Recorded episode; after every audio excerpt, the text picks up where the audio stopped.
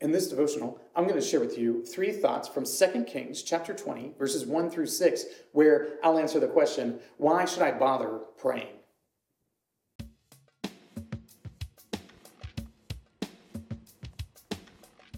Second Kings chapter 20, verses 1 through 6 says this In those days, Hezekiah became sick and was at the point of death. And Isaiah the prophet, the son of Amos, came to him and said to him, Thus says the Lord, set your house in order, for you shall die, you shall not recover. Then Hezekiah turned his face to the wall and prayed to the Lord, saying, Now, O Lord, please remember how I have walked before you in faithfulness, and with a whole heart, and have done what is good in your sight. And Hezekiah wept bitterly.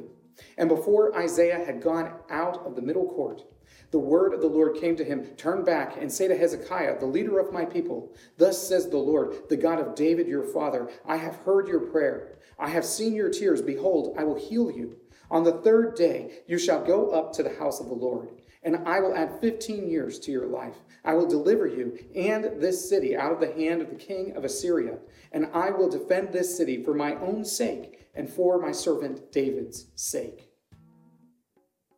So you might read this passage of scripture and say, I know the answer to why I should bother praying because it changes the Lord's mind. Well, hold up there, bud. I'm not exactly sure that that's the case. I'm not exactly sure that the Lord changes his mind. Doesn't he say that he doesn't change? So we have to sort of reconcile these ideas that the Lord is unchanging in all that he does and describes, and the fact that it sure does seem like right here that the Lord is changing his mind. Well, here's how I think we reconcile that. The Lord utilizes means to bring about his purposes, and he ordains the ends as well as the means. And prayer happens to be one of the means that the Lord utilizes to accomplish his ultimate ends in the world. So when we ask ourselves something like, why should I bother praying if the Lord is providentially going to bring about his purposes in the world regardless of what I do? We should know that prayer is a part of those providential means. So, with this in mind, here are three thoughts from 2 Kings chapter 20, verses 1 through 6, answering the question, why should I bother praying? Thought number one, faithfulness. You should pray because we have been commanded to pray. And if for no other reason, that reason is enough. We've been commanded to pray, and we are faithful to fulfill the commands that God has given to us. So, as we are faithful to the Lord, we pray because He has told us that we are to pray. That's simple enough. But what we'll also see is that as we pray to God, we can realize that it's not just our being faithful to Him that's occurring, but He is also being faithful to us as He answers the prayers that we pray. So faithfulness is a two way street. We are faithful to God, God is faithful to us. Thought number two God's grace. We pray because we are hoping, ever hoping in God's grace that he will grant us that which we do not deserve and have not merited. Like Hezekiah praying to the Lord, Lord, please save me from death. And the Lord is gracious to him. It's not as if the Lord owes Hezekiah healing, he doesn't owe him anything at all. But the Lord is gracious to Hezekiah.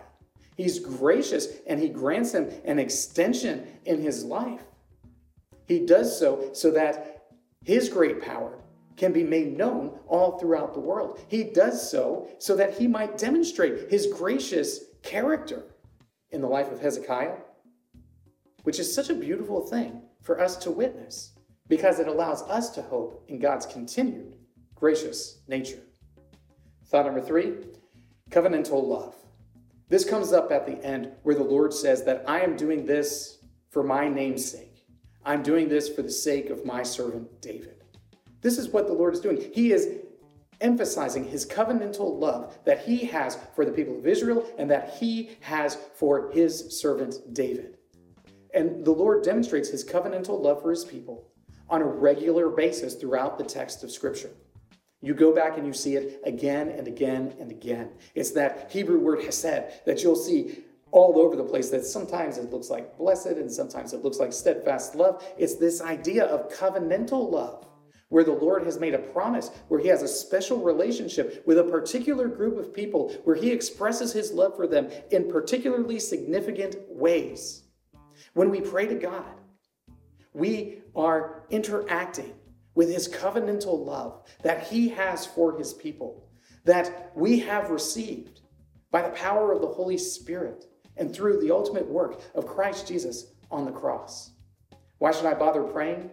Because it's commanded so we can demonstrate our faithfulness, so that God can demonstrate his graciousness, and so that we can experience this covenantal love that he has for his chosen people. These three thoughts come from the assigned reading of 2 Kings chapters 16 through 20. If you'd like to read through the Bible with me, you can do so by subscribing to this channel, by clicking on the link in the description, or by joining the Facebook group Through the Bible, where we are reading the text of Scripture together.